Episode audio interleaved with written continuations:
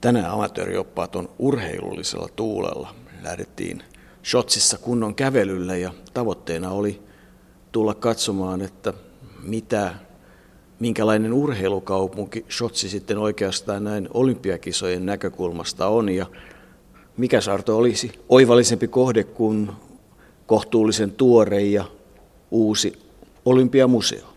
Niin, 2010 tämä on perustettu ja onhan tämä vielä aika pieni, koska Sotsissa ei ole vielä olympiakisoja edes ollut. Mutta tänne on koottu sitten kuitenkin suhteellisen kattava näyt, näyttely. Näyttelystä tässä voisi oikeastaan puhua siitä, mitä Sotsissakin on urheiltu ja minkälaisia urheilijoita Sotsissa on ollut.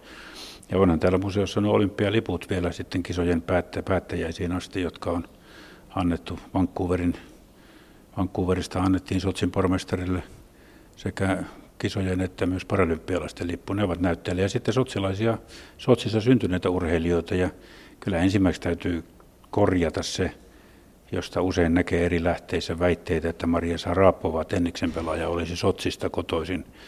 Kyllä täällä opas meille selvitti, että hän on syntynyt tuolla Pohjois-Venäjällä, ollut sitten jonkun kerran harjoittelemassa täällä Sotsissa nuorena, mutta hän muutti sitten jo seitsemänvuotiaana Floridaan, joten Sotsin ja Sarapovan yhdistäminen on kyllä vähän kaukaista toimintaa. Mutta tennispelaajat muuten on hyvin edustettuna museossa ja tennis tuntuu olevan Venäjällä iso laji ja myös Sotsissa iso laji. On se selvä, kun täällä on subtrooppinen alue, täällä on lähestulkoon aina pystytään pelaamaan palmujen katveessa. Kafelnikov, Evgeni Kafelnikov on täällä syntynyt ja sitten myöskin Jelena Vesnina, joka on ollut Grand Slam-finaaleissakin, joten kyllä täällä tunnettuja urheilijoita on. Ja, ja siinä Olle Jouko erittäin tunnettu on tuo lähes samanmittainen kaveri tuolta koripalloareenoita. Sama mittainen kuin me yhdessä vai? Niin, suurin piirtein. Eli isoin shotsilainen urheilija. Sen kilpailu voittaa tietysti äh, Vladimir Takachenko, moninkertainen äh, MM-kisa olympiakävijä ja äh, myös pronssimitalisti ainakin yksissä tai kaksissa kisoissa koripalloilija, mutta onhan tuoreempaakin veri ja veljekset Pashutin näyttivät olevan myös shotsilaista koripallokansaa. Tietysti aina jotain uuttakin oppii. Se, että olympialippu, tuo mikä tuolla vitriinissä on, joka kaupungille, kaupungilta toiselle siis aina annetaan, niin, niin 1920 siitä asti kai se on lähtenyt kiertämään, mutta, mutta sitä en tiennyt, että paralympiakisojen lippu se tuli kuvaa vuonna 1964 Tokion kisojen yhteydessä. Itse asiassa, jos tarkkoja ollaan, niin tuo olympialippu, joka kiertää täällä, täällä kisajärjestäjältä toiselle, on vähän pienempi kuin se oikea olympialippu, joka Antwerpenissa 1920 oli ensimmäisen kerran. Tämä on niin sanottu Oslon lippu. Se alkuperäinen Oslon lippu on jo jossain olympiamuseoissa, mutta, mutta se periaatteessa kiertää Oslon lipun nimellä talvikisoista toiseen. Tuo jäi mainitsematta me jäi vaivaamaan, että joku jäi tuossa äsken mainitsematta, kun puhuttiin tuosta pituuksista, että sen koripalloilija oli 228 pitkä, eli kyllä me yhdessä juuri ja juuri hänen yläpuolelleen päästäisiin donkkaamaan. Niin, se on kieltämättä hauskaa, kun näitä pahvimalleja on ollut Shaquille O'Nealista ja muista, kun niiden vieressä seisoo, ja tietysti ihan oikeinkin Shaquille O'Nealin vieressä seisoo, niin on aika isoja poikia. Kyllähän tässä museossa siihenkin kiinnitti huomiota, että jos tuo skeleton kelkka, joka tuossa vitriinissä on, on ihan aito, niin en ikinä lähtisi laskemaan sillä. Se on aikamoisesti eristysnauhalla ja muulla paikattu ja se on aika pieni ja jos sillä mennään toista kilometriä, niin se sen muuten vasta hurjaa touhua. Lähtisitkö sitten tuohon luuskelkkaan, joka ei näyttänyt kovin isolta sekään? En lähtisi kyllä edes rattikelkkaan, että kyllä ne aika hurjaa touhua on. Sehän on tietysti kova keskustelun aihe, että mitä järkeä yleensä on rakentaa kelkkaratoja, että yksi viisaushan oli siinä, että että kelkkailu voitaisiin ihan hyvin pitää siellä, missä, missä hyviä kelkkaratoja lähimpänä on ja avajaisiin tänne ja sitten kisapäiviksi sinne ja takaisin päättäjäisiin tänne ja palkintojen jaot sitten kisapaikalle. Turhia kelkkaratoja maailmassa varmasti alkaa olla ihan, ihan riittämiin. Siinä olympiakomitealle, kansainväliselle olympiakomitealle miettimistä, mutta mitä tekemistä tällä nyt sitten on meidän kanssa? En mä tiedä, mutta sitkeästi kansainvälinen olympiakomitea on pystynyt tuon kelkkailu aina järjestämään kisoissa, mutta yksissä kisoissa se ei onnistunut. Skuon välissä 1960 kisajärjestäjät, Skuon väli oli muutenkin ihmeellinen paikka, että sinne yleensä kisat annettiin, niin eh, siellä kisajärjestäjät väittivät, että me emme halua kelkkailua järjestää, koska ainoastaan yhdeksän kansakuntaa on siitä kiinnostunut. Ja niin kansainvälinen olympiakomitea antoi periksi ja Skuon välissä 1960 ei kelkkailtu. Hauska tilanne, kun amatöörien seuraksi tulee ihan oikeita toimittajia kameroiden ja mikrofonien kanssa tutustumaan museoon, joka kyllä on ihan kaunis paikka ja, ja tässä Shotsissa ihan keskuskadolta viiden minuutin kävelymatkan päässä. Kyllä tänne kannattaa vierailemaan tulla, jos haluaa kerätä itselleen niitä kokemuksia olympiamuseoista. Toinen, mitä me tietysti lähdimme etsimään, kun Shotsiin tulimme, on se, että miten, miten esimerkiksi Miisha Karhu, tuleeko se esiintymään jollakin tavalla. Yksihän näistä Shotsin maskoteista on jääkarhu, ja kyllä se kieltämättä aika lailla Miishan näköinen on. Ja kun tuntee tänne museoon, niin ensimmäinen Miishakin löytyy. Niin, Miissa tai Miska, miten se nyt sitten äänetäänkin. Se oli Moskova olympiakisojen maskotti, ensimmäinen todella kaupallinen maskotti sitten, joka tietysti sopii Neuvostoliiton järjestelmään siihen aikaan. Ha, ha. Mutta hyvin se onnistui ja se tuotti kyllä kisoille paljon nimenomaan myös positiivista tuollaista henkistä pääomaa, koska Miska oli rakastettu ja on vieläkin rakastettu hahmo. Ja tuolta Pitriinistä todella löytyy joitakin Miska karhun pienoismalleja ja se oli ihan kiva nähdä vanha tuttu, koska minäkin ensimmäisen kerran olympiakisoissa olin Moskovassa ja, ja niitä karhuja kannoin kotiin ja kyllä niitä Pukimäissä on vieläkin. Niin ja kyllä se varmasti jokaisella, joka Moskovan olympiakisoja seurasi, niin mieleen jäi ne kyyneleet, kun kisat loppuivat ja mitä kaikkea siihen sitten liittyykään. Kyllä Misha tai Miska, kuka nyt mitenkin haluaa sen ääntää, niin kyllä se oli varmasti tunteellisin ja ehkä myös onnistuneen maskotti kaiken kaikkiaan. Tämä museo on hyvin avara, valoisa tuollainen ja, ja niin kuin tuo opas tuolla meille kertoi, niin tämä on osa Sotsin kaupungin museota. Eli tällä ei ole, tämä ei ole periaatteessa kuullut tuo olympiamuseoiden museoiden ketjuun. Losannen olympiamuseo on kyllä Rogge, entinen kansainvälisen olympiakomitean puheenjohtaja, 2010 kävi myös täällä tätä museota avaamassa. Mutta että varsinaisesti tämä ei ole olympiamuseosarjaa, mutta on Sotsin urheilumuseo, johon on nyt sitten yhdistetty ainakin jo etukäteen Sotsin tulevat kisat tai nyt alkaneet kisat. Ja, ja kyllä tässä, kyllä tässä niin kuin siististi on laitettu kiva pieni läpileikkaus sotsialaisen urheiluun.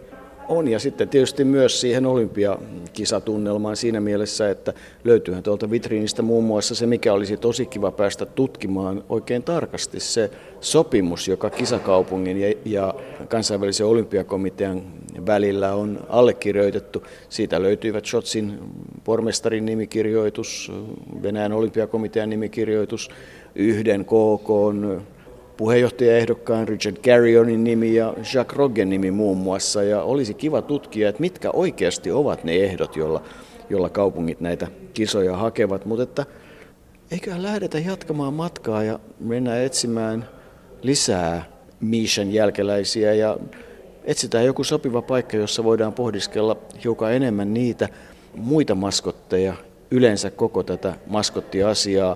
Sehän ei suinkaan ole ollut mukana olympiakisoissa alusta alkaen. Urheilumuseon jälkeen oppaat ovat tulleet talvikisoille tyypillisen palmun alle. Sotsissa näitä palmuja riittää. Tuossa on tuommoinen kanuuna patsas ja mustameri on sen takana, aurinko helottaa. Tämä ihan, ihan tuntuu sille valkoisen miehen hommilta, niin kuin ennen vanhaa sanottiin.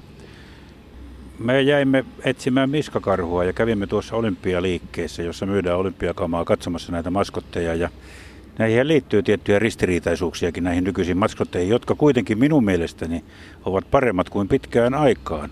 Talvikisoissakin maskotit ovat joskus olleet aika omituisia. Nyt ne maskotit ovat, ovat peli Misha, Snow Leopard ja Tsaikka Jänis, eli missä on tuo jääkarhu. Ja siihen liittyy kyllä ristiriita, koska alusta lähtien, kun näin sen ensimmäisen kerran, niin minusta se tuota Moskovan kisojen missä miskakarhu maskottia muistuttaa kyllä varsinkin kasvoiltaan tai naamaltaan erittäin paljon. Niin, maskotithan valittiin yleisöäänestyksellä ja, ja kun sitten aina luotettavaa hakukonetta käytiin, niin tuli vastaan Helsingin Sanomien artikkeli kolmen vuoden takaa valinnan jälkeen, jossa se lastenkirjojen kuvittaja Viktor Chichikov, joka aikanaan tuon Mishan tai Miskan loi 1980, niin hän syytti aika voimakkaasti tätä Oleg Serdetshinia plagioinnista. Vuosi 57 Shotsissa syntynyt ja Shotsissa asuva Oleg Serdechny on todella suunnitellut tuon karhun, mutta Viktor Chichikov oli sitä mieltä, että se on plagiaatti ja siinä nousi ilmeisesti Venäjällä jonkin verrankin erilaisia tunteita pintaa. Jotkut sanoivat, että kansaa on petetty ja se kävi selväksi, että presidentti Vladimir Putinin suosikki oli tuo Leopardi ja, ja käytiin tällaista keskustelua. Eli toisin sanoen ihan oikeassa se sinun aavistuksesi oli. Nythän täällä on myös lumihiutale ja Ray of Light, mikä se nyt sitten onkaan, Valon, valon säde, jotka ovat paralympiakisojen maskotteja. Nehän alun perin ensimmäisen kerran vasta 2002 tulivat paralympiakisoihin nuo maskotit, mutta kyllähän näihin maskotteihin kaiken kaikkiaan tarinaa aina sieltä KK, kansainvälisen olympiakomitean 73. istuntosta vuodesta 1972 on kerrottavaa. Niin, mutta ensimmäisen kerran talvikisoissa maskotti oli jo Grenoblessa 68. Silloin oli Shush, sellainen tyylitelty hiihtäjä, mutta, mutta se ei ollut siis vielä virallinen maskotti, sanotaan näin. Ja, ja seuraavan kerran sitten vuonna 1976, kun kilpailtiin Innsbruckissa, oli virallinen maskotti talvikisoissakin Schneeman, eli lumimies. Yksi ainoa maskotti silloin, kuten oli myös Lake Placidissa vuonna 80 Roni Pesukarhu ja 84 Sarajevossa Vutsko Susi. Ja nämä kyllä kaikki olivat vielä ihan pesukarhu ja suden näköisiä molemmat. Kalkarissa oli sitten jo kaksi maskottia, Heidi ja Houdi. Heidi ja Houdi. iloisia, iloisia tuollaisia paikallisia eläimiä. Mutta se oli ensimmäinen kerta Kalkarissa, siis kun oli kaksi maskottia. Albertvillessä oli Magic, ja se oli kyllä niin tajanomainen, että mä en muista edes kunnolla minkä näköinen se oli. Oli se ei oikein esittänyt ketään. Sitten kun mentiin Lillehammeriin, oli Håkon ja Kristin, norjalainen tyttö ja poika. Ja sitten tuli, alkoi tulla jo aika modernia juttuja, koska Nakanossa oli snowlets, eli lumihiutaleet, sukki, nokki, lekki ja tsukki, jos oikein tarkkaan muistan. Ja ne olivat vähän tuommoisia erikoisia japanilaisia saaria. Niiden piti kaikkien kuvata kaikkia neljää Japanin suurta saarta. Salt Lake Cityssä Powder Janis, Copper, Coyote, Cole, Mustakarhu ja niillä pyrittiin kuvaamaan tuota uutta Utahin osavaltion luontoa ja sen merkitystä. Samaten kuin sitä, että Siittius, Alttius, Fortius tai Kitius, Alttius, Fortius, niitä kolmea asiaa Salt Lake Cityssä haluttiin kuvata. No Torinossa olivat sitten Neve ja Klitsi ja Vancouverissa Kuitsia, mikä lieneekään. Siellä oli useitakin Mega, Quotsia, Sumi ja Mukmuk. Siellä oli monta maskottia Vancouverissa. Ei niistä aina kaikista oikein pysy amatööriopaskaan perillä. Mutta nyt kun tullaan tänne sitten Sotsiin, niin, niin kyllä tuo minä, minun mielestäni Miska tekee tietyllä tavalla paluun. On se sen verran samannäköinen. Niin, alun perin kai KK halu oli se, että, että näillä maskoteilla pitäisi sitten tuoda esiin, promota olympismin periaatteita ja tuoda hyvää julkisuutta kisoille. 72 todella näin virallisesti hyväksyttiin ja silloin päätettiin, että kyseessä voi olla ihminen, voi olla eläin tai fiktiivinen olento tai asia – KK ei puutu siihen asiaan, se on oikeastaan järjestäjien asia, mutta kansainvälisen olympiakomitean hallitus kuitenkin sitten hyväksyy maskotit, niin kuin tässäkin tapauksessa, ja näin on saatu ne kolme maskottia 2011 aikaan, eli maskottien kanssa ollaan tässä liikkeellä, mutta nyt tuntuu, että on ihan maskotin olo, jos ei kohta saa ruokaa. Joko mennään? Puhuit tuosta fiktiivistä, fiktiivisestä olennosta, niin kyllä kai kaikkein fiktiivisin on ollut tuo Atlantan maskotti, näin tuli tässä mieleen, kun sitä ei oikein tiedetty, mikä se oli. What is it? Eli kysyttiin, mikä se on. Ja lopulta keksittiin sitten sille nimi, että se on Easy. Ei kukaan tiedä vieläkään, mikä se on, mutta maskotti se kuitenkin on. Ai ruokaa? Ruokaa? Mennään syömään. Mitä mennään? Venäläistä herkkua. Nyt joka tapauksessa mennään syömään.